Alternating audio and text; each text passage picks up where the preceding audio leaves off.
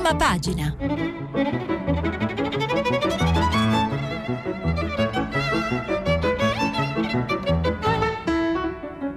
Questa settimana i giornali sono letti e commentati da Mario Ricciardi, direttore della rivista Il Mulino. Per intervenire telefonate al numero verde 800 050 333. Sms WhatsApp anche vocali al numero 335 56 34 296. Buongiorno, buongiorno a tutti. Eh, siamo eh, qui di nuovo per eh, commentare, leggere, commentare i giornali e le notizie che i giornali ci presentano oggi. Allora, oggi abbiamo una, diciamo,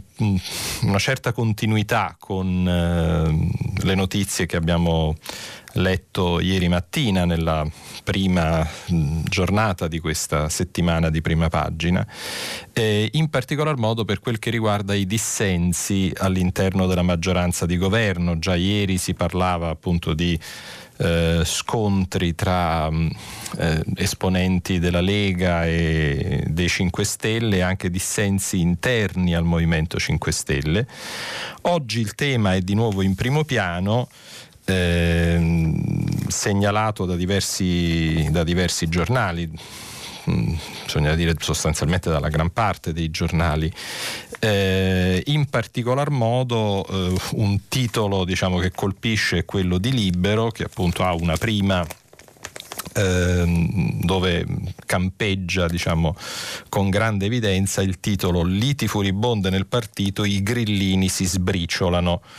I parlamentari accusano Di Maio di essersi svenduto a Salvini. Gigino se la prende con Fico e Di Battista. Sempre più pentastellati lasciano il movimento. Persino la Raggi ripudia il Movimento 5 Stelle. Insomma, una descrizione in toni eh, diciamo piuttosto, piuttosto mh, accesi di quella che è la situazione ehm, politica all'interno del Movimento 5 Stelle e più in generale della maggioranza.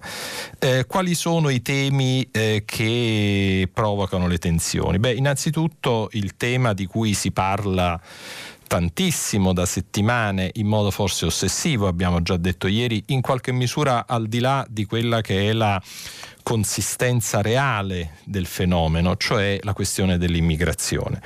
Eh, sull'immigrazione eh, ci sono tensioni ehm, segnalate oggi per quel che riguarda per esempio la possibilità di utilizzare le navi militari eh, per eh, diciamo, impedire eh, che le imbarcazioni che portano immigrati possano attraccare nei porti italiani. Per esempio c'è un titolo del, del mattino, il giornale diciamo, di Napoli, che eh, dice sbarchi, navi militari nei porti, Conte frena il diktat di Salvini. Il Viminale annuncia rinforzi dalla Marina e dalla finanza antimigranti. Tensioni con 30, cioè il ministro della difesa. Il Premier convoca i ministri, basta sovrapposizioni. Eh, su questa faccenda delle tensioni eh, relative all'uso delle navi militari eh, si sofferma anche si sofferma anche la stampa e sulla stampa c'è un articolo che possiamo trovare a pagina, a pagina 3 eh, in cui si spiega un po' qual è, eh, qual è, il problema, qual è il problema che viene evidenziato dai militari italiani. E, mh, mm, c'è una certa preoccupazione da parte di esponenti delle, delle forze armate, in particolar modo sembra di capire Ehm, della Marina, si tratta di un pezzo di Francesco Grignetti che si trova a pagina 3 della stampa. E qui possiamo leggere il titolo Missione troppo pericolosa, la preoccupazione dei marinai. Eh, qual è il problema? Qui si mh, mm, ricorda un precedente, un precedente doloroso che è quello della corvetta Sibilla che nel 1997 eh, nel tentativo di attuare quelle che tecnicamente si chiamano delle misure dissuasive, cioè per cercare di impedire ad una imbarcazione carica di eh, albanesi di attraccare in un porto ehm, ci fu evidentemente un, un, un, un, incidente, insomma il peschereccio urtò contro l'imbarcazione militare e colò a picco. E questa è una vicenda che poi ha dato luogo anche a delle conseguenze sul piano giudiziario che videro coinvolti, eh, vide coinvolto il comandante della, della, dell'imbarcazione della Marina che fu addirittura condannato. Eh, quindi diciamo, è comprensibile che all'interno diciamo, di, ambienti, ehm, di ambienti della Marina ci sia una certa preoccupazione per la possibilità che eh, le navi eh, militari possano essere utilizzate per un compito per il quale probabilmente non sono, eh, non sono come dire, non, non, sono particolarmente predisposte perché evidentemente diciamo, il tipo di, mh, di, addestramento e di funzioni cui sono abituate probabilmente è, è, è un altro. Eh, un altro tema su cui eh, vale la pena diciamo così, di, di, soffermare la nostra attenzione. È un episodio di cui si discute mh, su diversi giornali di oggi, soprattutto i giornali diciamo, un po' più vicini all'area culturale della destra o del centrodestra. Ed è questo episodio della, di una assessora del PD emiliano che avrebbe postato su un social, che ha postato su un social, c'è anche diciamo, la, la, la, l'immagine di questo, di questo post, una foto della leader di Fratelli d'Italia, Giorgia Meloni, a testa in giù. Eh, perché mh, mm, ci sono polemiche su questa cosa? Beh, perché qui si, si ritorna a un vecchio, mm, diciamo, in qualche modo una frattura mai completamente ricomposta nella storia italiana. Eh, l'immagine a testa in giù non può che richiamare l'immagine di Mussolini, della Petacci e di altri eh, gerarchi della, della Repubblica di Salò eh, che appunto vennero eh, dopo, dopo, la morte esposti al pubblico a testa in giù in piazzale Loreto a Milano alla fine della seconda guerra mondiale. Ehm, la, diciamo, questa, questa, scelta della, della,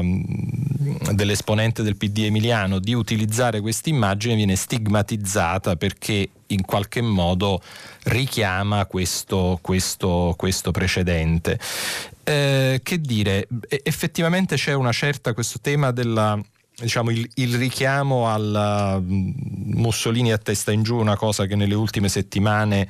ehm, è, è, venuto fuori spesso sui social, ci sono spesso state polemiche su questo, effettivamente bisognerebbe dire che forse insomma, sarebbe opportuno che soprattutto le persone che svolgono ruoli pubblici non usassero ehm, nel contesto di quella che può essere una polemica legittima, perché per carità è del tutto legittimo criticare le posizioni di, di, di Giorgia Meloni come di qualunque altro parlamentare, la politica vive eh, e, e, deve eh, continuare a vivere anche della possibilità di esprimere in maniera ferma eh, e, e, decisa eh, i propri disaccordi, però forse ehm, diciamo, utilizzare immagini che in qualche modo rimandano eh, a ehm, azioni violente oppure ad azioni che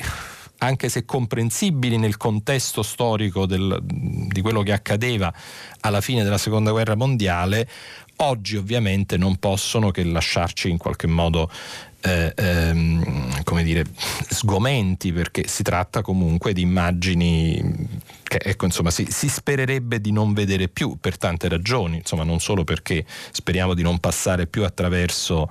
eh, vicende drammatiche come quelle che l'Italia ha vissuto eh, diciamo negli anni della seconda guerra mondiale e della fine del fascismo, ma perché più in generale insomma, ci si augura che i dissensi politici non vengano risolti attraverso metodi come, come quelli che pure insomma, sono stati usati in momenti drammatici della nostra storia. Quindi eh, Meloni a testa in giù, eh, forse meglio di no. Insomma, se, se, ci sono delle critiche da fare alla Meloni si possono fare in maniera più eh, civile e articolando le proprie ragioni piuttosto che utilizzando delle immagini discutibili. Ehm, il, abbiamo detto che si parla ancora moltissimo di di immigrati. Eh, oggi diversi giornali, in particolar modo giornali diciamo, cattolici o addirittura che eh, esprimono diciamo, la, la, posizione ufficiale della Chiesa cattolica, quindi parlo dell'avvenire dell'osservatore romano, eh, sottolineano in particolar modo un ulteriore intervento di Papa Francesco eh, per ricordare che eh, i migranti sono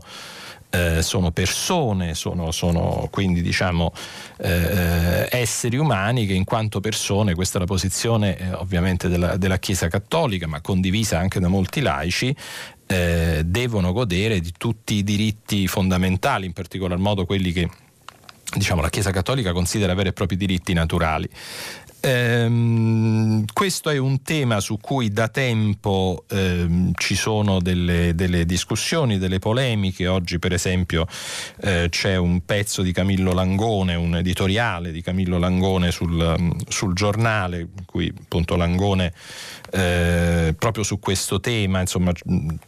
spiega, cerca di spiegare perché a suo avviso un cattolico può dissentire dal Papa e voglio dire, insomma, è ovvio che un cattolico può dissentire dal Papa, il, il problema è che però eh, il Papa quando parla ehm, in certe circostanze, diciamo il termine tecnico che si usa ex cattedra, esprime però la posizione eh, della Chiesa Cattolica. I cattolici possono dissentire, però in qualche modo non hanno l'autorità di contestare eh, ehm le, le, le ehm, quelle che sono le, le, le opinioni ehm, ovviamente ragionate e argomentate che il Papa rende note in certe circostanze in cui parla a nome della Chiesa. Ora, eh, io non sono, diciamo, non sono un esperto di di questioni interne della Chiesa, quindi non, non, non entro nei dettagli di quanto eh, questi discorsi del Papa possano essere considerati o meno ehm, prese di posizione eh, diciamo, che, che, vincolano eh, l'intera Chiesa. Eh, mi sembrano però comunque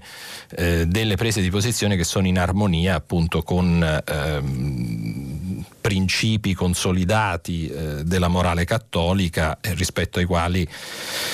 francamente trovo certo possibile un dissenso per così dire politico, però in qualche modo ehm, è, è, è, difficile negare che appunto un valore come quello dell'accoglienza eh, oppure un valore come quello dell'assistenza delle persone che hanno eh, eh bisogno di soccorso e di assistenza sia sicuramente qualcosa che affonda le proprie radici nel, nel, nel messaggio nel messaggio cristiano. Ehm,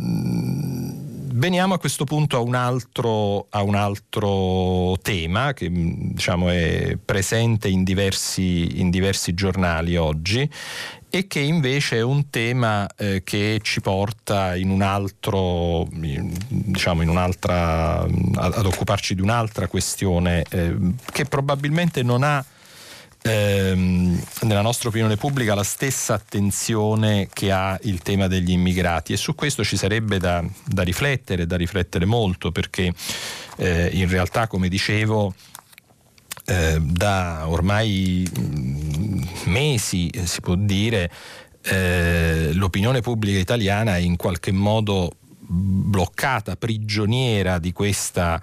eh, di questa infinita polemica sull'accoglienza che, ripeto, spesso prescinde anche da una considerazione dei dati oggettivi. Appunto, ieri abbiamo ricordato nella rassegna, nella rassegna stampa un pezzo eh, pubblicato sul foglio in cui appunto sì, ancora una volta, voglio dire una cosa che è stata detta più volte negli ultimi mesi, si ricordava che comunque eh, nel, primi, nella prima metà del 2019 eh, in Italia sono arrivati m- molt, molti meno migranti di quanti siano arrivati per esempio in Spagna oppure in Grecia, quindi insomma le proporzioni sono proporzioni che un paese eh, delle dimensioni e, e della, dire, del, della eh, capacità comunque di, di, far fronte a un'emergenza dell'Italia dovrebbe essere in condizioni di affrontare eh, senza che questo dia luogo a una crisi. Eh, è, è, chiaro che ehm, la crisi è una crisi che riguarda in qualche modo delle scelte di, di valore, delle scelte politiche di fondo.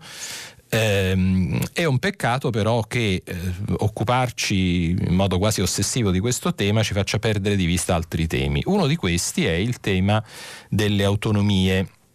di cui eh, si discute su diversi giornali oggi mh, perché eh, ieri c'è stata una riunione del governo che avrebbe dovuto eh, su questo, eh, si, si, aspettava diciamo sì, che eh, ci fosse una decisione, invece questa decisione per il momento non c'è stata, eh, ne parla per esempio il Sole 24 ore che titola appunto Fumata nera al vertice sull'autonomia e in particolar modo eh, in un approfondimento molto, molto, articolato e che vi consiglio vivamente di leggere di Gianni Trovati che trovate a pagina 7 nelle pagine interne eh, del Sole 24 ore eh, Gianni Trovati ci spiega che i, i nodi che sono venuti eh, un po' al pettine su questo tema delle autonomie sono quelli che riguardano eh, soprattutto l'istruzione eh, perché eh, questo, diciamo, questo progetto ehm, di autonomia differenziata prevede un cambiamento piuttosto profondo del modo in cui eh, dovrebbe essere regolato il sistema della, della scuola e anche dell'università in Italia e poi anche il tema delle concessioni per quel che riguarda in particolar modo le concessioni autostradali e quelle e quelle ferroviarie. Ehm, su questo tema ehm, c'è un'intervista al eh, governatore del Veneto che si trova sulla stampa, pagina 5, un'intervista eh, di Amedeo La Mattina in cui il governatore del Veneto Zaia eh, diciamo, prende atto del fatto che non c'è stata una decisione e però eh, dice che lui considera positivo il fatto che il Premier Conte abbia avocato a sé il dossier perché apparentemente quello che è successo, quello che sappiamo diciamo così dal, dall'esito di questa riunione è che eh, in una situazione ancora una volta di conflitto, di spaccatura nella maggioranza tra Lega che apparentemente difende questo, eh, questo, progetto di autonomia e il Movimento 5 Stelle, o almeno alcuni esponenti del Movimento 5 Stelle che esprimono delle perplessità, eh, il Presidente del Consiglio che da qualche tempo, come sappiamo, manifesta una certa ehm, insofferenza, sempre nei modi garbati che lo caratterizzano, eh, per le tensioni che mh, mm, sorgono continuamente tra gli alleati di governo, appunto il, mh, mm, il primo ministro ha eh, detto che a questo punto cercherà lui di trovare una sintesi e quindi appunto ha, eh, eh, si è preso in carico questo, questo dossier sull'autonomia. Zaia commenta questa, Zaia commenta questa, questa, questa notizia e in particolar modo ha una mm, domanda che gli fa Medeo la mattina che gli chiede ma considera ehm, comunque qual è la considerazione che lei ha di una soluzione eh, che eventualmente potrebbe avvantaggiare il nord, perché questa è un po' l'obiezione che viene dal Movimento 5 Stelle, Zaia risponde mi dispiace che si voglia far passare la nostra proposta come se ci fosse la volontà di produrre uno scontro tra nord e sud. Non è vero che l'autonomia è dei ricchi settentrionali e poi va avanti ricordando quelli che sono un po' i cavalli di battaglia della Lega da sempre, cioè mm, il fatto che le regioni del nord hanno una, diciamo, una maggiore eh, solidità finanziaria, una maggiore efficienza e così via. Ma eh, qual è esattamente il punto? Allora, il punto noi lo troviamo oggi eh, in due eh, commenti. Il primo che si, si, può leggere sia sul messaggero che eh, sul mattino e il secondo che invece si può leggere sul manifesto sono commenti di due eh, studiosi, di due accademici che eh, di questo tema dell'autonomia si stanno occupando in maniera molto ehm, diciamo molto intensa negli ultimi mesi e che anzi hanno avuto un ruolo particolarmente importante un po' nel eh, portare diciamo così, eh, all'attenzione dell'opinione pubblica, ripeto, nella misura in cui l'opinione pubblica poi eh, si, si, mm, si, si, appassiona di queste, di, queste, di queste, cose, purtroppo poco, eh, portare all'attenzione dell'opinione pubblica questo tema della, delle autonomie. E ehm, possiamo cominciare appunto proprio dal, dal, commento di Gianfranco Viesti che troviamo sul, in prima pagina sul messaggero di oggi, il quale spiega un po' qual è il problema eh, eh, lui parlando appunto delle richieste che vengono eh, fatte dalle regioni che sono la Lombardia, il Veneto e l'Emilia Romagna e alle quali probabilmente si affiancheranno anche il Piemonte e la Liguria Ehm, Viesti scrive: Le richieste sono estreme sotto il profilo dei contenuti, già che le tre regioni, con la, qualche eccezione per quel che riguarda l'Emilia, stanno richiedendo tutte le competenze che in teoria sono previste dall'articolo 116 della Costituzione non vi sono specificità regionali che le giustifichino. Il progetto è di acquisire tutto il possibile. Il progetto di legge nazionale ehm, approvato dal Consiglio regionale Veneto nel novembre del 2017 è composto da 61 articoli. Questo fa capire perché il governo e le tre regioni non abbiano finora consentito di accedere ai testi delle possibili intese sulla parte di merito. E qui viene un primo punto molto importante perché al di là delle questioni di merito, cioè quali sono le conseguenze, quali sarebbero le conseguenze dell'approvazione di un regime di, economia, di autonomia così ampio come quello che viene richiesto, c'è un problema di metodo segnalato appunto da Viesti, cioè quello che allo stato attuale eh, noi parliamo di proposte i cui dettagli eh, non sono ancora stati resi noti e quindi è veramente molto difficile per l'opinione pubblica e anche per gli osservatori, diciamo per chi si occupa di, di, di queste cose, per i, i mezzi di informazione, eh, commentare con cognizione di causa. Ehm, l'articolo di Gianfranco Viesti continua dicendo appunto si tratta di richieste molto, molto, molto estreme perché ridisegnano quasi completamente il funzionamento di molti fondamentali servizi pubblici nel nostro paese e meno se ne comprendono quindi le conseguenze per gli italiani, meglio è per loro. E questa sarebbe, secondo Viesti, la ragione per cui appunto eh, i dettagli non sono ancora stati resi noti. Eh, è evidente, continua l'articolo di Viesti, che infatti appena si entra un po' nel merito di questa questione del, dell'autonomia esplodono le contraddizioni, proprio perché ci sono degli elementi insomma, che in qualche modo, eh, eh, questa è la tesi di Viesti, non, non tornano e diventa chiaro il disegno politico. È lecito chiedersi infatti chi tragga vantaggio per esempio da una scuola regionalizzata. Abbiamo detto che questo mh, progetto di autonomia riguarda in modo significativo la scuola,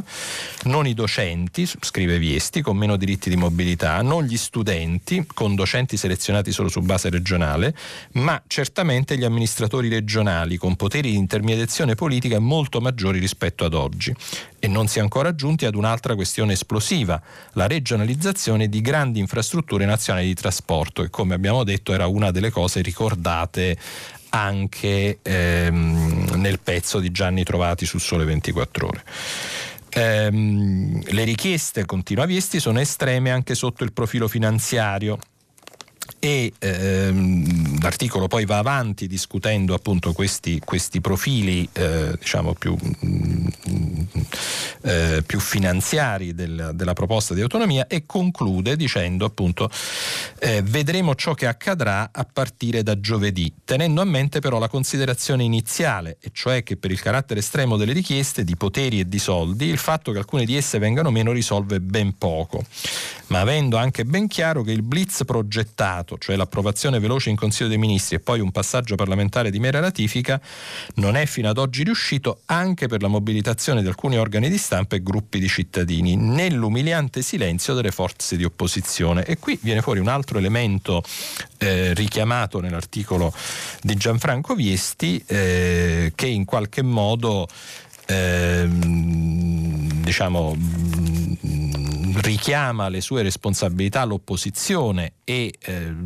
nel, nello specifico il PD, c'è un riferimento molto critico da questo punto di vista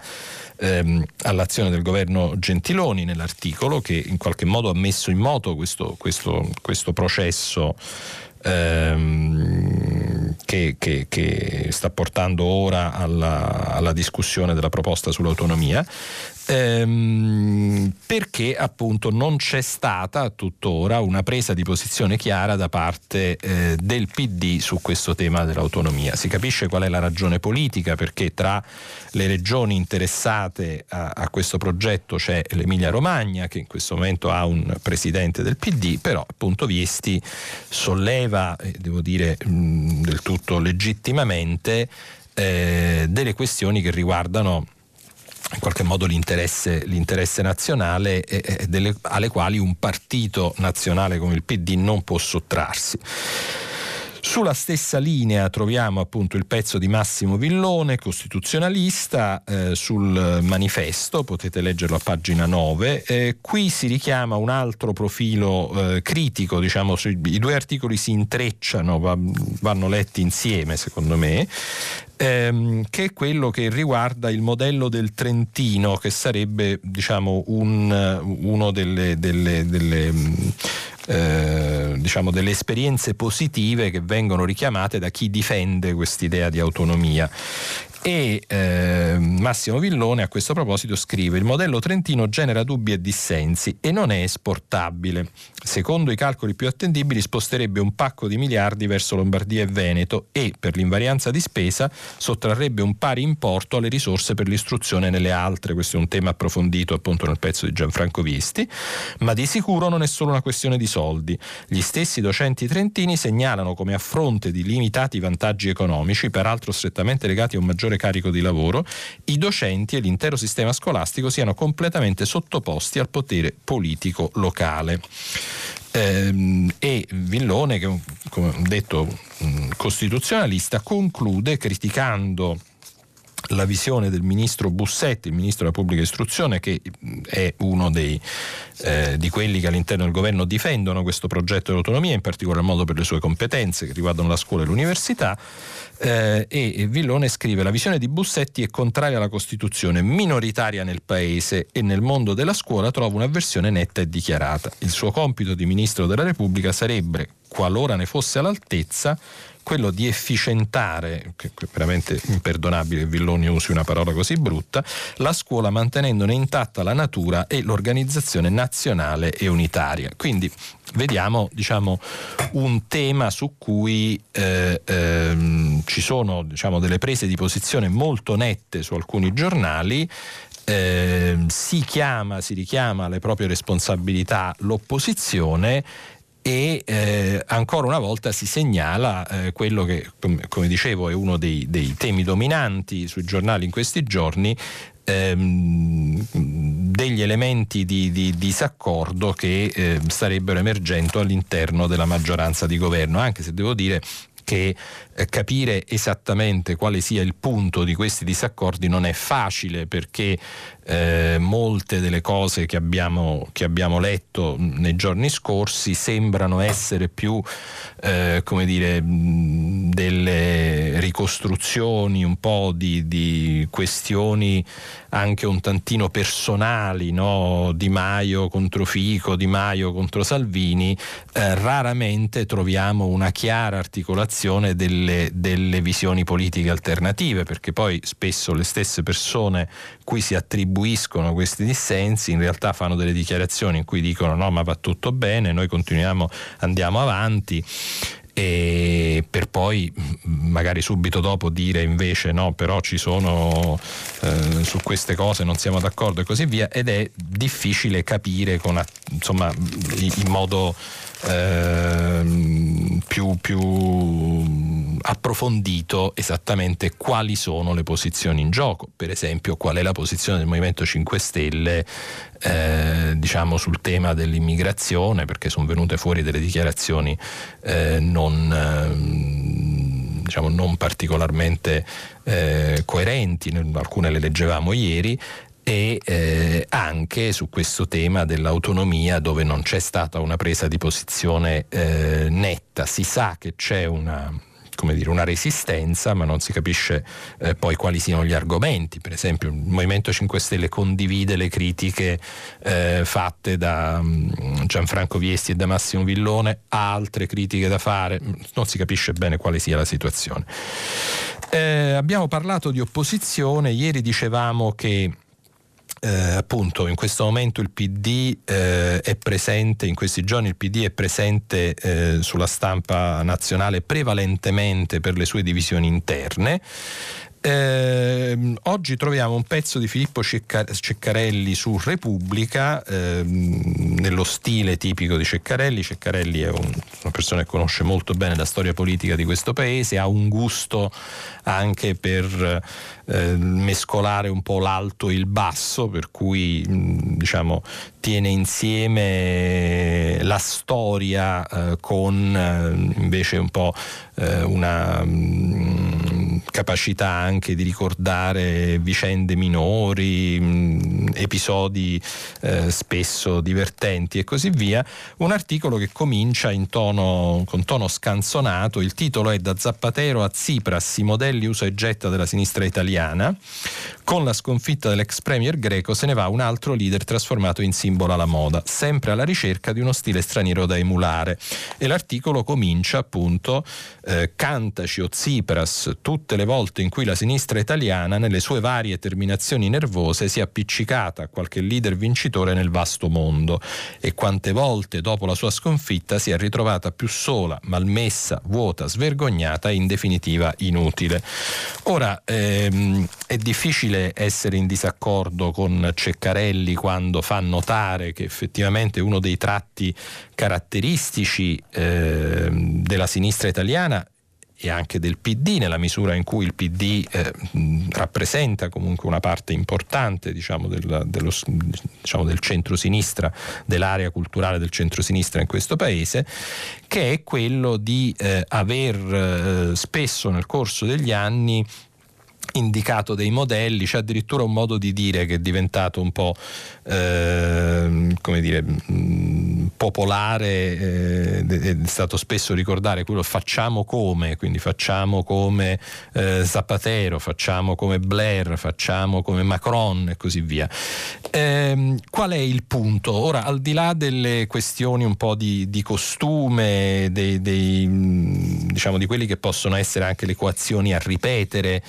eh, di forze politiche che sono diciamo in difficoltà come sono in difficoltà un po' tutte le forze politiche della sinistra eh, in molti paesi dell'Occidente. Eh, c'è un dato che Ceccarelli ricorda molto importante, tra l'altro quest'anno eh, cadono um, 30 anni eh, dal 1989, cioè dal momento in cui eh, il PC, che era appunto una forza molto importante non solo sul piano dei numeri ma anche sul piano della concreta influenza politica e del ruolo che ha svolto nella storia italiana, avvia il processo che poi lo porterà a eh, diventare prima partito democratico della sinistra e poi attraverso una serie di trasformazioni e anche di incontri con forze eh, di, diversa, di diversa provenienza a dar vita a quello che diventerà il PD. E eh, Ceccarelli giustamente ci ricorda che quel passaggio ehm, che in fondo era chi conosce la storia della sinistra italiana sa bene che un passaggio che era stato come dire, ipotizzato, discusso, su cui si era eh, insomma si è tormentato un'intera generazione di dirigenti della sinistra, di intellettuali, in realtà poi avviene eh, un po' fuori tempo massimo, cioè quando ormai eh, i regimi eh, diciamo comunisti dei paesi dell'Europa dell'Est e soprattutto il regime sovietico russo eh, stanno eh, cominciando a perdere pezzi, in alcuni casi a crollare e eh, avviene quindi in un contesto in cui la priorità diventa la sopravvivenza per il partito e questo diciamo in qualche modo rende eh, un po' ehm, opaco, vago il eh, discorso diciamo, di fondo su due elementi che sono molto importanti per una forza politica, che sono l'elemento della cultura, di quali sono le, le, le, le proposte, le politiche che eh, diciamo, si, si propongono per il governo di un paese e anche l'elemento eh, talvolta sottovalutato ma molto importante dell'identità. Eh, questi due elementi mh, non trovano una sistemazione adeguata eh, nel 1989 e probabilmente non la troveranno più, per cui ancora oggi siamo un po' alle prese con questa, diciamo, con questa irresolutezza eh, che appunto viene fuori eh, molto spesso quando si, si discute eh, di questioni come può essere quella dell'immigrazione, ma, ma anche quella del lavoro nel, negli anni scorsi o eh, quella dell'intervento so, pubblico dell'economia, nell'economia e eh, questo richiamo a modelli stranieri che spesso sono poi diciamo, individuati più come, ehm, come diciamo, per, loro, per, il loro carattere simbolico, spesso c'è dietro l'idea di eh, richiamarsi a un leader che, che, sembra un leader capace di, di appassionare, di, eh, capace di appassionare, di convincere, eh, piuttosto che eh, a una reale comprensione di quali siano eh, i, i, i, dettagli, diciamo così, di quali siano le caratteristiche ehm, di fondo di queste politiche. L'esempio richiamato anche nell'articolo di Ceccarelli è quello del periodo in cui il modello era diventato Blair ed era però un Blair eh, molto italianizzato, molto diciamo ricostruito un po' eh, a uso e consumo di, di, quelle che erano anche i, i, le, le, le, i, dire, i riflessi condizionati eh, della sinistra italiana piuttosto che della realtà eh, di un partito grande, con, diciamo molto complesso come è il partito eh, laburista britannico e come è stato appunto negli anni, eh, negli anni di, di, Tony Blair. Eh, quindi da leggere questo articolo di, di, di di Ceccarelli anche perché è un'occasione per riflettere appunto su un importante anniversario, quello del 1989, eh, un anno nel quale sono successe molte cose, le conseguenze di alcune di queste cose ci riguardano ancora oggi. Veniamo adesso a un altro tema. Eh, oggi alcuni giornali eh, richiamano un, provve- nuovo provvedimento del governo eh, che eh, introduce, è stato annunciato ehm, dalla ehm, ehm, dal ministro della funzione pubblica che introduce dei controlli molto serrati eh, per cercare di impedire eh, l'assenteismo eh, dei dipendenti pubblici e eh, su questo tema interviene con l'autorevolezza che gli è propria, ma bisogna dire anche con eh, la finezza e l'ironia che caratterizzano sempre sue, eh, i suoi scritti e come in questo caso le sue interviste Sabino Cassese. Sabino Cassese, un importante intellettuale, un maestro del diritto amministrativo italiano che da qualche tempo eh, periodicamente ehm, ha delle conversazioni eh, con eh, la eh, redazione del foglio che vengono pubblicate appunto con una eh, sempre la stessa, la stessa, testatina che è appunto la versione di Cassese. Nella versione di Cassese di oggi troviamo delle riflessioni molto interessanti sulla pubblica amministrazione, sui problemi che ha la pubblica amministrazione e sui modi per risolverli e non posso fare altro che richiamarvi alla lettura di questo articolo che troverete a pagina 3 eh, del foglio nel, nella, diciamo, nel, inserto interno. Sapete che il foglio diciamo, è diviso spesso in due parti che hanno ciascuno una numerazione autonoma. Eh, ho il tempo di leggervi soltanto ehm, la domanda eh, e la risposta di Cassese relativa eh, alle insufficienze della pubblica amministrazione. Um, Cassese risponde dicendo i dipendenti guardano al loro particolare, questa è una citazione da un, um, scritto di Tito Boeri che diciamo, ha detto questa cosa quando era presidente dell'Inps. Um, e aggiunge Cassese il 14 febbraio 2019 eh, Boeri confessava un che, che un dirigente della pubblica amministrazione gli avrebbe detto se mi dedico tutto al lavoro non penso alla carriera. E Cassese commenta: La politica pensa a come sistemare in ruolo qualche decina di migliaia di nuovi dipendenti per assicurarsene l'appoggio. Anche il presidente della regione Campania ha ripetutamente affacciato proposte del genere. I governi fanno senza sapere. Ne è un esempio la legge concretezza delle azioni della pubblica amministrazione e la prevenzione per, diciamo, la legge che dovrebbe occuparsi della concretezza delle azioni della pubblica amministrazione e la prevenzione dell'assenteismo, che istituisce il nucleo delle azioni concrete di miglioramento dell'azione amministrativa per la redazione di un piano triennale eh, che prevede tra l'altro ispezioni, rilevazioni, proposte e Cassese commenta non c'era bisogno di una legge per fare tutto questo e il programma è di quelli formulati da chi non sa cosa fare e non ha obiettivi.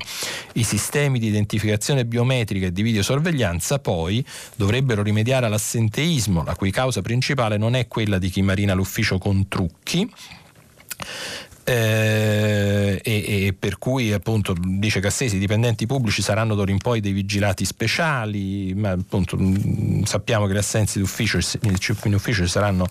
ugualmente e sarebbe bastato comunque leggere le indagini compiute in anni recenti sulle assenze del pubblico impiego per rendersi conto di quali sono le dimensioni del fenomeno. Insomma la legge si autodefinisce concretezza ma oscilla tra l'astratto e il vuoto. Bisognerebbe concludere con le parole di Andreotti che è tanto difficile difficile muovere qualcosa in un paese che parla dal mattino alla sera di volontà di cambiamento e persino di rivoluzioni. Ora, io appunto vi raccomando di leggere per intero la conversazione di Cassese che è piena di cose interessanti eh, che ci fanno capire molto, diciamo, molte cose su come funziona la pubblica amministrazione in Italia e come si potrebbe farla funzionare meglio. Ehm, ma diciamo, mi piace sottolineare soprattutto un aspetto eh, del discorso di Cassese, cioè questo del eh, rapporto che ci dovrebbe essere e che purtroppo in Italia non sempre c'è, anzi bisogna dire c'è raramente, tra un'adeguata conoscenza eh, diciamo, dello stato delle cose e anche una valutazione dell'impatto dei provvedimenti che vengono ipotizzati e poi l'azione del governo che eventualmente lì eh, eh, decide di mettere in atto un certo provvedimento piuttosto che un altro. Ehm, è, è particolarmente interessante appunto il riferimento che Cassese fa a questi controlli che sono stati annunciati con grande, con grande enfasi appunto eh, dal Ministro della Funzione Pubblica eh, perché appunto sono cose che ovviamente colpiscono l'opinione pubblica che è giustamente scandalizzata da episodi di malcostume che vengono segnalati, ma appunto le riflessioni di Cassese ci fanno capire che forse eh, il problema è un po' complesso e che si potrebbe probabilmente affrontare con, eh, ehm, con metodi magari meno eclatanti ma che tenessero un po' più conto diciamo, della, di questa complessità per l'appunto del problema. Devo avviarmi eh, alla, alla, conclusione, ehm, ma prima di chiudere vorrei segnalarvi ancora due ehm, notizie molto rapidamente. La prima eh, è una notizia che troviamo eh, sulla Repubblica ed è ehm, una notizia che riguarda un problema che purtroppo è sempre presente e di cui non, eh, insomma, anzi negli ultimi tempi in qualche modo eh, parliamo più spesso perché evidentemente ci sono state anche delle, eh, da questo punto di vista dei peggioramenti, eh, che è il, il, problema del numero eh, di persone, il numero di donne che si, so, che si rivolgono ai centri antiviolenza. Eh, su questo articolo potete leggere su Repubblica anche un interessante commento di Chiara Saraceno, una sociologa appunto esperta di questi temi, e l'altro articolo che vi segnalo da leggere, come sempre, perché è un articolo gustoso e intelligente, di Gian Antonio Stella sul Corriere, che ritorna sul tema di cui abbiamo parlato ieri, che ehm, è quello appunto delle navi a Venezia. Stella in modo molto, eh, molto netto, come fa di solito, eh, richiama il governo e gli amministratori locali alla responsabilità di prendere una decisione una volta per tutte prima che accada qualcosa di irreparabile. Eh, con questo ho finito e vi eh, vi saluto per il momento, eh, ma vi aspetto tra qualche minuto, dopo la pubblicità, per il filo diretto con gli ascoltatori. Grazie. Pronto? Sì, pronto Ricciardi, buongiorno, sono Alfredo Capasso Vitale, la chiamo da Napoli. Buongiorno. Buongiorno, senta, io proprio su quello che lei diceva di questa difficoltà degli italiani a percepire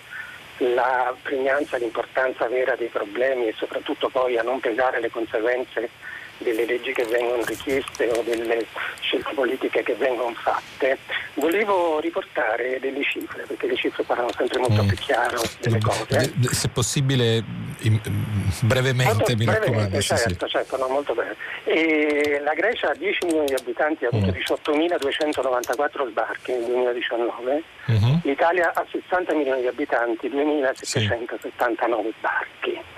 Questa è la dimensione dell'unico problema di cui sembra si parli in questo paese. Mm. Nel frattempo in Grecia eh, sono usciti dalla crisi, stanno uscendo, hanno fatto dei grandi passi, hanno fatto un'elezione democratica, hanno votato per l'alternanza, hanno buttato fuori Alba Dorata dal Parlamento, rendendosi conto dell'inutilità di questo tipo di voto di protesta che sì. quello era stato e eh, il paese sta andando avanti. In Italia cosa stiamo facendo nel frattempo? In che direzione stiamo andando? Stiamo valutando le conseguenze di quello che stiamo facendo a livello nazionale, a livello europeo? Lo stiamo facendo a destra e a sinistra tutti? Eh, cosa stiamo è, parlando in questi eh, giorni? Infatti questo è il grande, è il grande tema di questo di questa stagione, ahimè, purtroppo mh, mm, è, è, una domanda che dovremmo seriamente farci un po' tutti e, e, questo diciamo va al di là della distinzione tra destra e sinistra, tra conservatori e progressisti, insomma, è, alla fine ehm, si è un po' smarrito il senso dell'importanza di eh, trovare dei punti di convergenza e di cooperazione anche quando si è in disaccordo, anche fermo e deciso su, su, su questioni molto importanti, insomma, e soprattutto mh, si è un po' perso il senso anche del, di quella che è una delle regole fondamentali della democrazia, cioè che si discute, si, si, ci si divide, poi però a un certo punto si vota e una volta che si è votato eh, chi ha ricevuto il eh, il compito di governare ehm, ha la responsabilità di portare avanti le, le politiche che ha proposto agli elettori e gli altri possono criticare, ma in qualche modo diciamo, non, è, è, è, sbagliato mh, tentare continuamente di delegittimare la posizione dell'avversario utilizzando argomenti estremi, toni esasperati, perché questo non può che far male alla qualità del del dibattito di una democrazia e, questa è una cosa con cui noi dovremmo fare i conti prima che sia troppo tardi. Grazie comunque. Pronto? Pronto? Sì. Sono eh, Don Franco Cecchin, eh, assistente diocesano della terza età di Milano. Buongiorno. Volevo intervenire sul discorso del Papa, sì. cattedra, eccetera. Sì. Mercoledì 3 eh, luglio ho avuto l'udienza privata del Papa con 27 miei compagni che celebriamo 50 anni di sacerdozio. Auguri. Abbiamo posto il problema degli immigrati dei suoi interventi. Sì. Lui ha detto purtroppo prendono soltanto l'appello finale. La, il discorso sta a monte le cause del colonialismo. Io ho invitato i governanti, soprattutto europei, di fare un salto di qualità, di avere una concertazione, non dibattiti più o meno adolescenziali, e per bloccare gli scapisti, per operare una regolamentazione, una promozione. Il Papa è molto più ampio di prospettive, quindi non strumentalizziamolo e non riduciamolo soltanto un'accoglienza così generica. Sì, lei ha perfettamente ragione, la ringrazio per questo contributo. Il Papa è sicuramente molto ampio nella sua prospettiva, è universale per definizione, no? perché la Chiesa cattolica appunto si presenta come una Chiesa universale. Preciso che io peraltro non sono, non sono credente, quindi diciamo, mi limito a, a, dire, a, osservare quella che insomma, è la posizione, è la posizione della Chiesa. Eh, certo,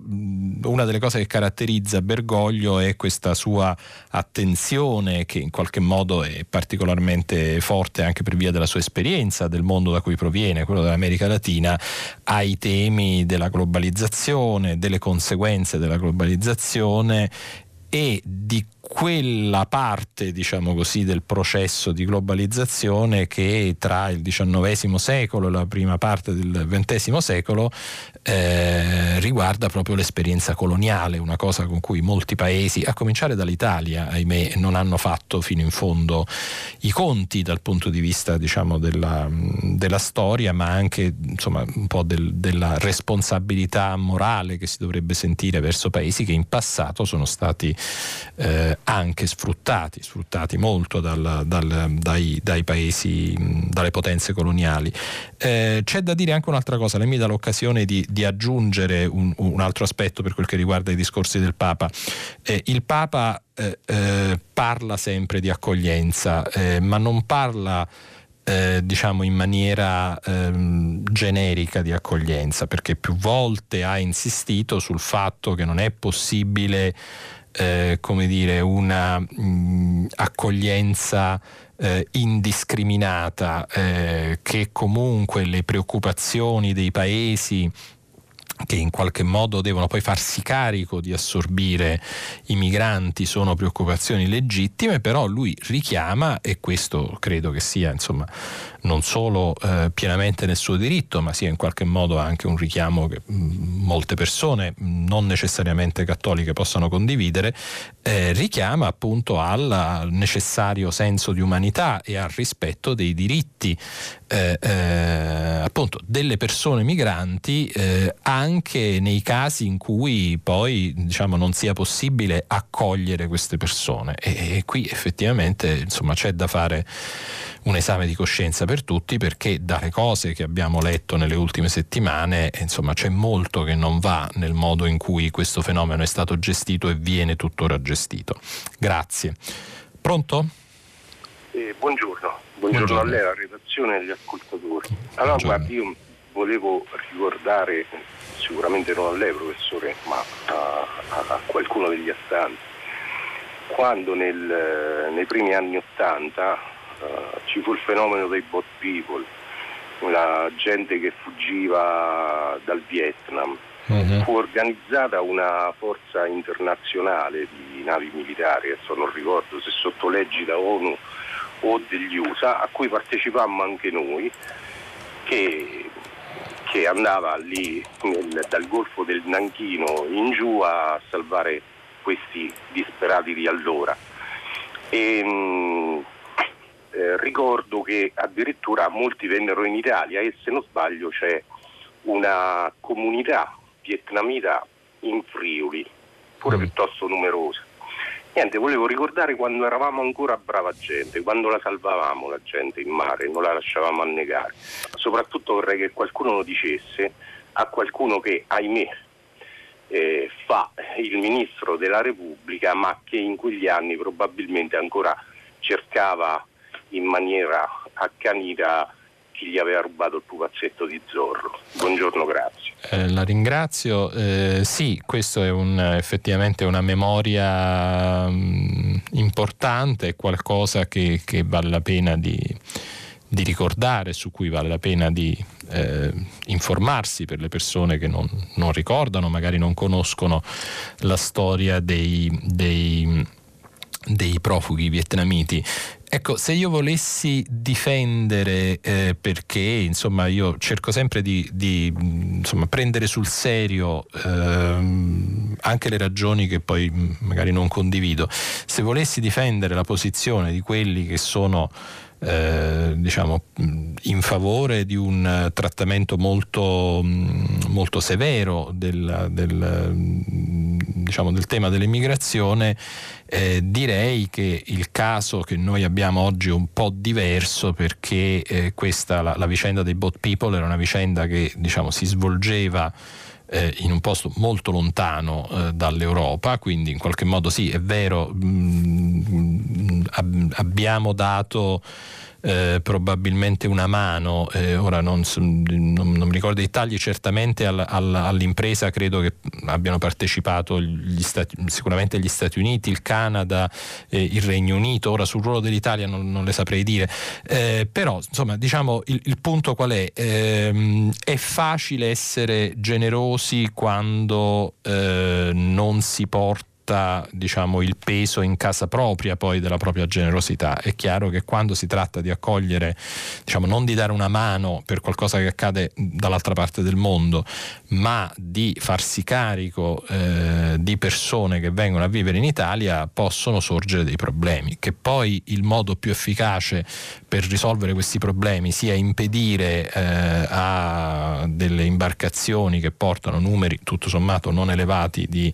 eh, persone persone in Italia, eh, questo è ovviamente una cosa di cui è legittimo discutere, mm, però cercando anche di fare attenzione eh, al, diciamo così, al, al, alle ragioni di preoccupazione legittima che possono esserci nei confronti di un fenomeno epocale come il fenomeno delle migrazioni, fenomeno che tra l'altro è probabilmente destinato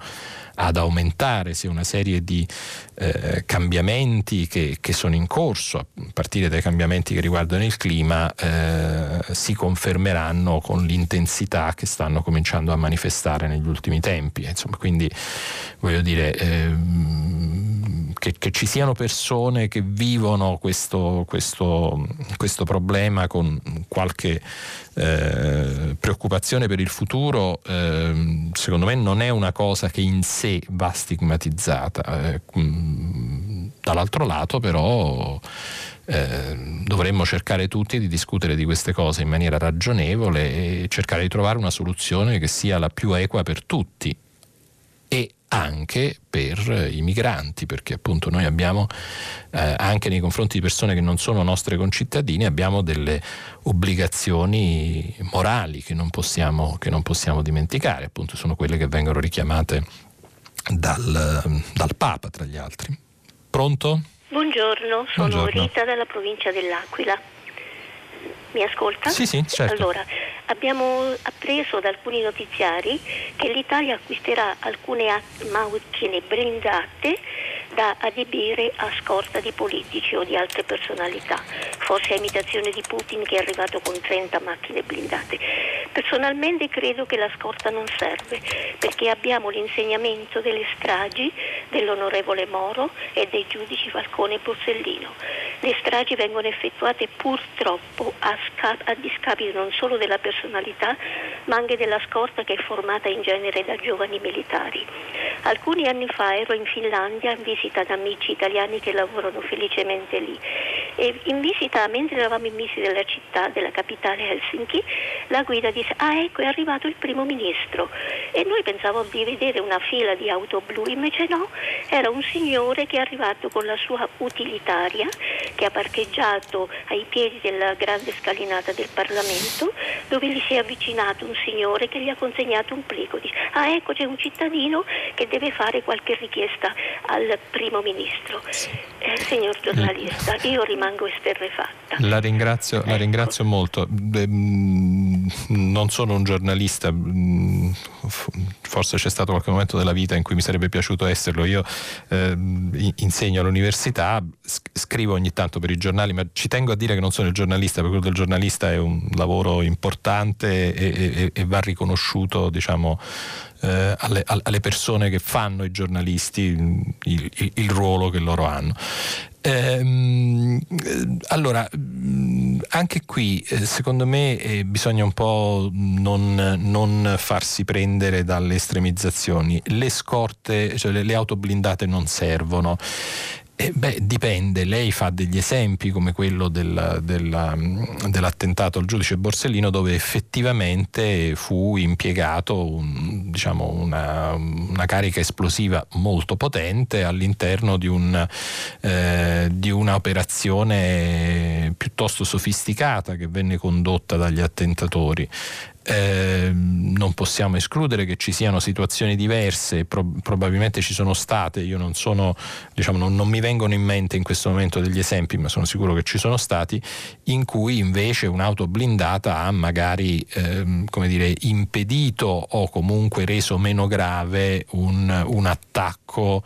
eh, a, un, a, un, esponente mh, mm, politico, anche a un privato che per qualche ragione era oggetto di un, di un tentativo di aggressione. Eh, quindi io non direi che si possa in assoluto dire che non servono. Eh, è corretta però l'osservazione che lei faceva riguardo al fatto che forse diciamo, un uso meno eh, diciamo, più oculato di questi strumenti mh, potrebbe in alcuni casi essere auspicabile. Lei citava l'esempio del ministro finlandese, oddio la Finlandia non è un paese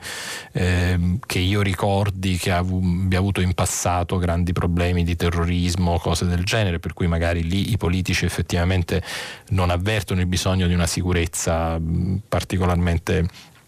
particolarmente mm, diciamo, stretta, eh, mentre invece l'Italia ha avuto questo tipo di problemi. Eh, io ricordo un episodio simile a quello che lei racconta, una volta ero a Londra in un negozio e a un certo punto mi sono reso conto che la persona che era di fianco a me era l'allora ministro degli esteri Jack Straw, che stava anche lui guardando come me delle cravatte e istintivamente, essendo italiano, mi sono guardato intorno perché immaginavo di vedere un apparato di sicurezza molto, molto forte, eravamo negli anni delle guerre in Medio Oriente e così via, e devo dire che sono rimasto sorpreso perché ci ho messo un po' per capire quali tra le persone presenti in quel momento del negozio forse erano degli agenti di sicurezza erano un paio di persone in borghese, una presenza molto molto discreta e anche all'esterno diciamo, non c'era uno, uno spiegamento di forze particolarmente, eh, particolarmente, mh, mm, particolarmente, impressionante. Questo in un paese che ha avuto come l'Italia importanti mh, mm, problemi di terrorismo e che in quel momento aveva delle tensioni molto forti riguard- riguardanti appunto ehm, episodi diciamo, legati alla politica estera, quindi che interessavano direttamente il ministro in questione. Quindi certamente eh, è un tema su cui si può riflettere, ma non farei affermazioni estreme come non servono, perché eh, insomma ci sono delle situazioni nelle quali indiscutibilmente possono contribuire alla sicurezza di persone che magari sono oggetto, lei non deve pensare soltanto al, appunto, al grande attentato mafioso, mm, possono esserci delle persone minacciate anche da... Eh, diciamo, persone che hanno intenzioni violente, che non hanno a disposizione dei mezzi offensivi particolarmente, eh, particolarmente mh, mm, eh, efficaci e che però potrebbero comunque fare dei danni, diciamo, ferire o uccidere delle persone. In questo caso una macchina blindata qualche volta può servire. Pronto? Sì, pronto, buongiorno intanto, buona giornata a Grazie. tutti. Sono Elvio e telefono da Padova dal mitico nord-est. Ah. Ecco, Io, dato che ho parlato di mitico nord-est, lei capisce che volevo parlare un po' di autonomia. Uh-huh. Ecco. E allora io le chiedo, eh, o, o, metto, o meglio metto in evidenza, che quando sento parlare di autonomia, anche stamattina lei ha letto molti, eh, diremo così, eh, argomenti sull'autonomia, si citano soltanto persone maschio, cioè il ministro Zaia, mm. il Presidente del Consiglio. E c'è invece una ministra, io la chiamo al femminile, una ministra che è addetta alle autonomie, è Stefani che è originaria anche dal Veneto. Sì. Non si sente mai parlare. Allora, e non si scrive mai nulla su di lei. Ecco, cosa serve, e ora la domanda è questa, cosa serve un ministro o una ministra in questo caso, ecco, che ha la responsabilità delle autonomie ecco, che ha giurato per queste cose quando non viene mai citata. Si citano soltanto coloro che eh, per il momento sono sulle prime pagine dei giornali. A me sembra anche una cosa diremo così, che va contro l'idea di avere anche al governo persone femminili, cioè delle ministre, quando poi non si sentono sì. mai dire nulla sull'argomento allora, che a loro sono state delegate. La ringrazio molto, è un richiamo assolutamente corretto. In realtà ehm, adesso mh, guardavo rapidamente ehm, diciamo, i, i, siti de, di alcuni quotidiani o siti di informazione in realtà non è vero che non venga, eh, non venga menzionata. Eh, vedo per esempio sulle dichiarazioni riportate dal sito dell'ANSA, dal Fatto Quotidiano, quindi eh, è presente. Non c'è dubbio però che per come funziona il sistema dell'informazione in Italia, e ahimè devo dire non solo in Italia, questo è un problema più generale, eh, lo spazio maggiore inevitabilmente ce l'hanno diciamo, le figure che più polarizzano ehm, l'opinione pubblica. E quindi in questo caso eh, sono, noi abbiamo un vertice del governo che è composto eh, da tre eh, uomini perché abbiamo un Presidente del Consiglio e due vicepresidenti del Consiglio che sono tutti maschi e quindi è inevitabile che in qualche modo le, le, le, diciamo così, la, l'attenzione si concentri eh, molto su, su, questi, su, questi, personaggi. Ed è giusto ricordare che appunto ehm, sarebbe interessante una presenza più significativa di voci, di voci femminili da questo punto di vista, insomma, non, eh, però non si può dire che la, che la Stefani non sia eh, come dire, non, non, non, non, compaia mai perché in realtà comunque è abbastanza presente da quello che vedo sulle, sulle pagine dei giornali e più in generale dei, diciamo, sulle eh, mezzi di informazione che si stanno occupando di questo tema dell'autonomia. Pronto?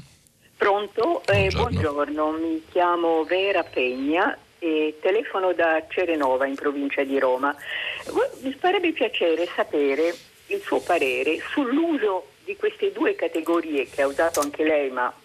eh, sono comunissime nella stampa, nelle conversazioni, queste due categorie di laici e cattolici, uh-huh. che mi sembrano piuttosto, eh, diciamo, imprecise, ecco, cioè assolutamente imprecise, perché eh, sottintendono che un cattolico non può essere laico, mentre eh, le ricordo il cattolicissimo ex presidente della Repubblica Oscar Luigi Scalfaro, Scalfaro che, che cattolicissimo, ma nei suoi discorsi di Capodanno agli italiani non mancava mai di ricordare i non credenti, gli appartenenti alle altre religioni. Cioè l'essere cattolici è una scelta di fede personale. L'essere laici è una scelta politica che riguarda le istituzioni, la democrazia. Sì, sì, no, lei ha perfettamente ragione. Aggiungo a quello che lei sta dicendo che la distinzione tra laici e cattolici in realtà negli stessi termini che vengono utilizzati è una distinzione che nasce all'interno della cultura eh, della Chiesa cattolica, quindi ehm, co- co- come dire, è la Chiesa stessa che a un certo punto si pone il problema eh, di un atteggiamento che non sia un atteggiamento esclusivamente di carattere confessionale. E questo lo fa diciamo anche piuttosto insomma, non, non, non, soltanto di recente, insomma, chi, chi, conosce un po' la storia della filosofia medievale sa bene che Tommaso d'Aquino eh, si, si pone il problema di argomentare rivolgendosi a un pubblico di non cristiani e, e, proprio per quello scrive quella che poi si chiama appunto la summa contra gentiles, contra gentiles perché appunto si rivolge a quelli che non erano, ehm, non erano parte della Chiesa e eh, nell'argomentare con i quali e nel polemizzare con i quali, perché non, non a caso diciamo, è, è, è, un'opera diciamo, anche di carattere polemico, eh, Tommaso utilizza argomenti che siano eh, accettabili sulla base della solo ragione, quindi senza fare appello alla fede. Eh, però non possiamo dimenticare che poi questo termine è diventato diciamo, un termine con un significato un po' diverso, è diventato un termine eh, che serve un po' a come dire, a, a, a, individuare quella parte della cultura di questo paese eh, che per diverse ragioni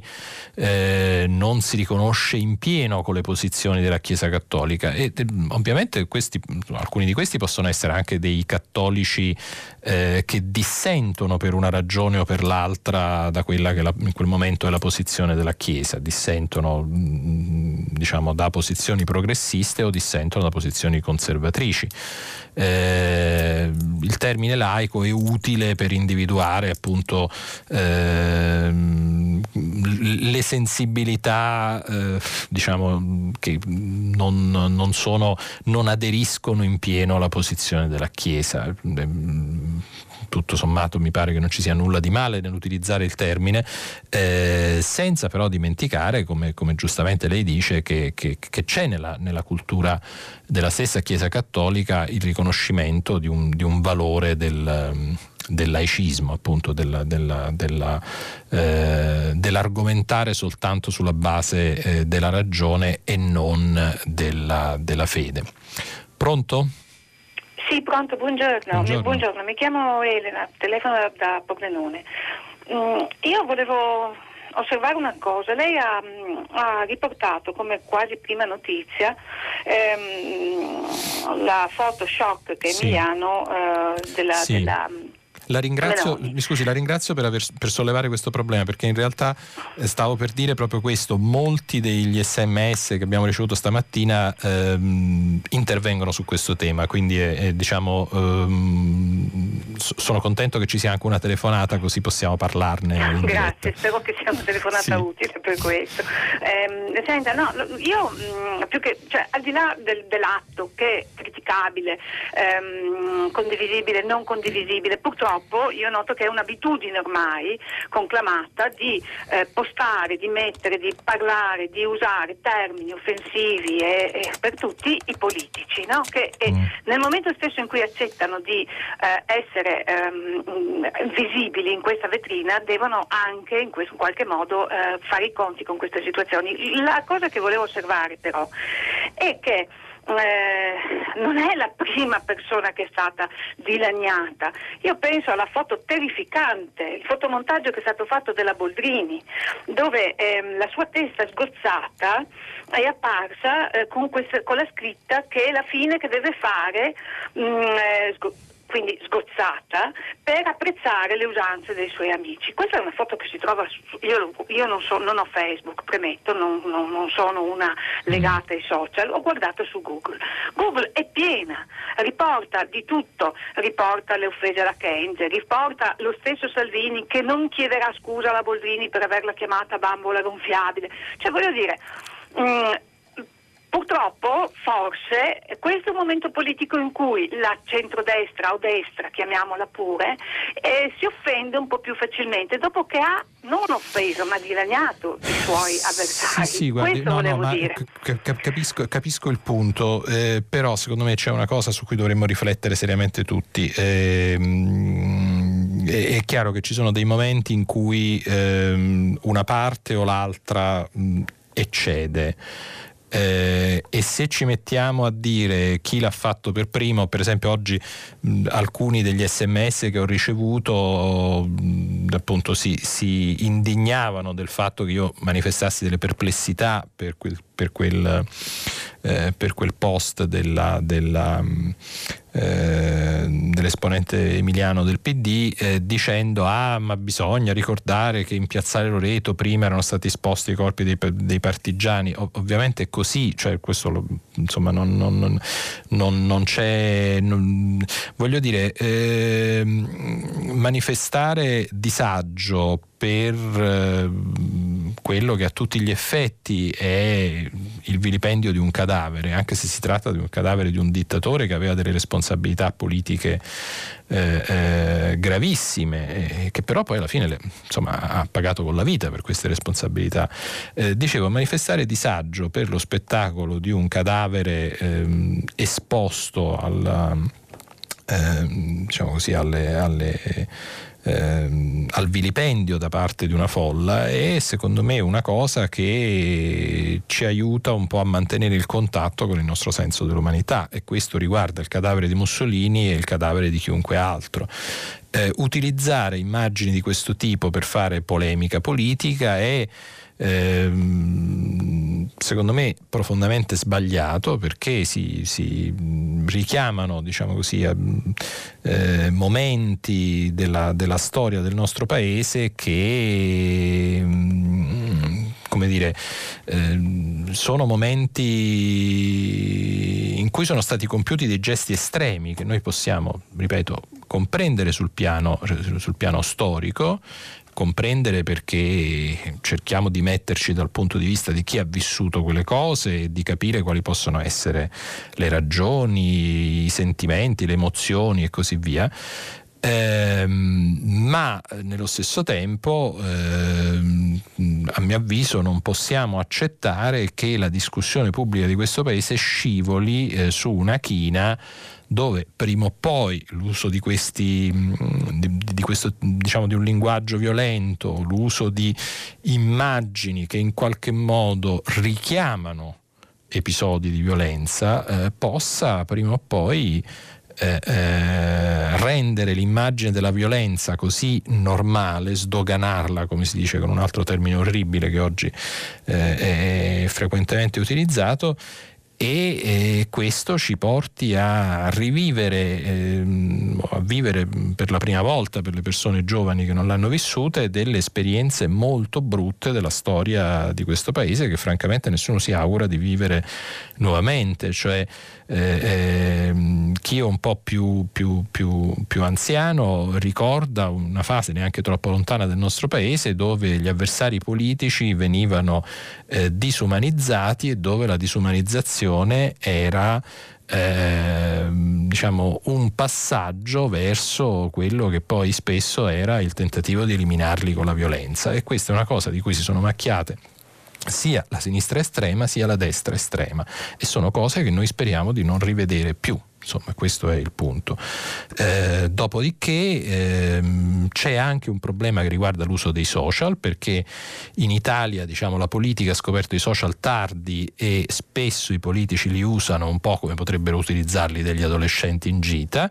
e, e, questo in un certo senso come dire, azzera quelle che sono le potenzialità positive di uno strumento interessante e francamente diciamo in qualche modo eh, ehm, esaspera, ehm, la, la, la, esaspera, l'opinione pubblica in, in un modo di, di, cui non si sente assolutamente il bisogno. Eh, abbiamo spazio per una, ancora un'ultima telefonata. Pronto? Eh, pronto, buongiorno, mi chiamo Mira e chiamo da Roma. Sì. Eh, condivido quello che lei stava dicendo a proposito dell'uso dei social fatto dai politici, ma con un livello di intelligenza da nemmeno 14 anni, che usano uno strumento potentissimo per veicolare una violenza e una rabbia e, e parlare alla pancia senza valutare le conseguenze di quello che fanno. L'uso delle immagini di Piazzale Loreto, un'immagine violentissima, mi dispiace, è solo l'ultimo sull'ultimo stadio di questa escalation di violenza a cui purtroppo la politica ci sta abituando. Loro vogliono parlare alla pancia, allora siccome alla pancia parlano con un linguaggio violento, a questo punto i discorsi pacati, ragionevoli, logici, del politico e delle persone di buon senso non servono più perché vengono etichettati come discorsi da elite intellettuale di stupidi che non sanno fare nulla. Loro vogliono parlare alla pancia e allora purtroppo mi dispiace, l'immagine di Piazzale Loreto, che è un'immagine storica, è un'immagine violentissima, è l'epilogo visivo e quindi di impatto estremamente deciso di quello che potrà succedere se noi non mettiamo fine a questa escalation di violenza. Quindi l'immagine è terribile, condivido perfettamente, ma questa escalation di violenza non si può controbattere sempre con la margherita. Allora mm. l'immagine di Piazzale Loreto è l'epilogo di questa... La ringrazio signora, mi, mi, scusi siamo proprio in chiusura quindi non ho il tempo di, di rispondere in modo articolato come il suo ragionamento meriterebbe. Mm, le, le, dico una cosa, insomma io mm, mi indigno spesso come credo anche lei per alcune delle cose che, che, che vediamo, leggiamo, sentiamo eh, in questo paese. Credo che però eh, ciascuno di noi abbia la possibilità di esercitare eh, controllo sulle proprie emozioni, soprattutto quando si discute nell'arena pubblica di politica e che eh, alla nostra eh, giusta indignazione si possa dare espressione attraverso gli argomenti, le critiche, la fermezza nel difendere i principi nei quali crediamo, eh, senza utilizzare un linguaggio violento e senza richiamare immagini che suggeriscano un eh, tipo di azione violenza. Io credo che questo è un, una forma di autocontrollo che è alla portata di tutti, non è affatto una cosa, diciamo, non c'è, non c'è bisogno di essere degli intellettuali perché ci sono persone eh, diciamo, che non sono affatto degli intellettuali e sono capaci di esercitare questa forma di autocontrollo Ehm, credo che spesso, tra l'altro, questi comportamenti siano in realtà ehm, messi in atto con una certa superficialità, questa è una cosa molto grave per persone che hanno ruoli pubblici. Eh, penso che però le persone come lei e come me che eh, trovano questa cosa grave dovrebbero cominciare a dire in modo molto fermo che non è questo il modo di discutere in un paese civile.